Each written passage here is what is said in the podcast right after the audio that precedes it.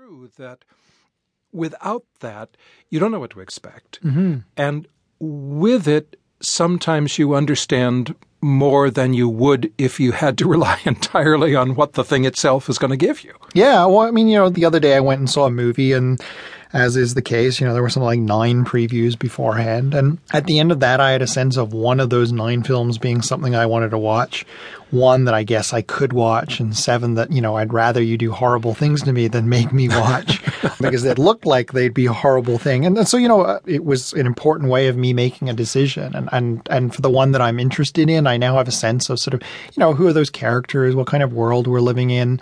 The world's already sort of started for me. There's a sort of nugget of a narrative and of, of something that I might engage with. Sometimes it's more than a nugget, too, isn't it? I mean, hmm. sometimes the, the trailer that you see for a movie is actually all you'd really want to see.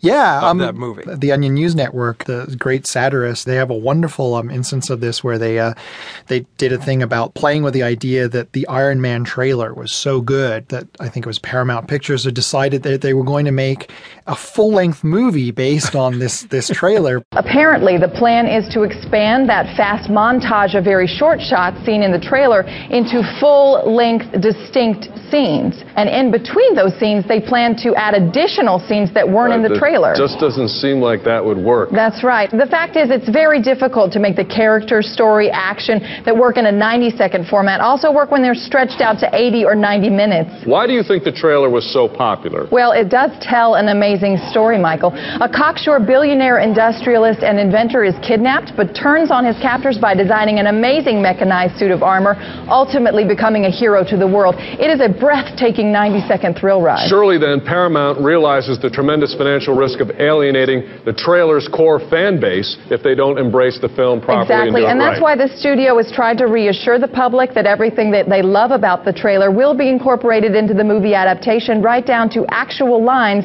from the trailer. And they are bringing Robert Downey Jr. back to reprise his role as Tony well, Stark. there would have been a real outcry if they had tried to cast someone else. Yes. What they were playing with was the fact that it was a brilliant trailer. Many people watched it. It looked great, but the, the question was, could the movie actually live up to this trailer? And we've probably all seen these examples with comedies, right? Where they're super funny and, and, and yet you go then, then go and watch the movie and the only funny lines in the movie were, were in the trailer. Yeah, that's actually sort of disturbing when it hmm. when it happens to you, and I, and I don't know entirely whether it's because you already knew all of those jokes. Mm-hmm. If you hadn't had them beforehand, would the would they have been funnier Yeah. as they came up in context? Well, and, and also you, you you end up wondering whether you were duped. There was a, a really interesting article in the New Yorker a while back where they did a profile of a guy who works for um, Lionsgate Entertainment hyping all of their films and and they gave the example of when he was hyping W the uh, Oliver Stone film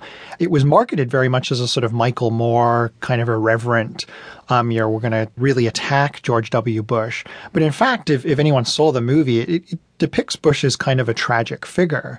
And so people who, who saw the hype would have expected something very different. But part of what this profile was, was looking at was how this guy said there are two separate things. One is what happens when you're in the cinema. One is how I get you to the cinema. And I stand by my choices, even if they have nothing to do with the film. That's, it's going to get you there. Well, and of course that's what he's trying to accomplish, uh, except for the eventual uh, payoff, which may hurt him.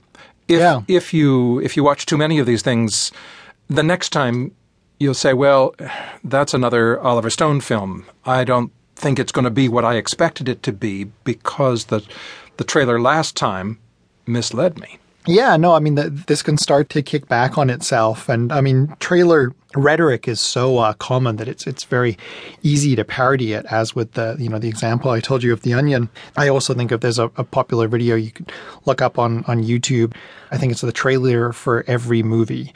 And it's just a sort of trailer for the quintessential Oscar winning movie. And it introduces all the characters. It has the set pieces of music. Naive yet inspiring statement. and then the music gets hopeful. Specific outlining of your major character flaws. Overreaction. Oh, friendly, black, optimistic advice. Passionately! Whispered repetition. This scene doesn't make it.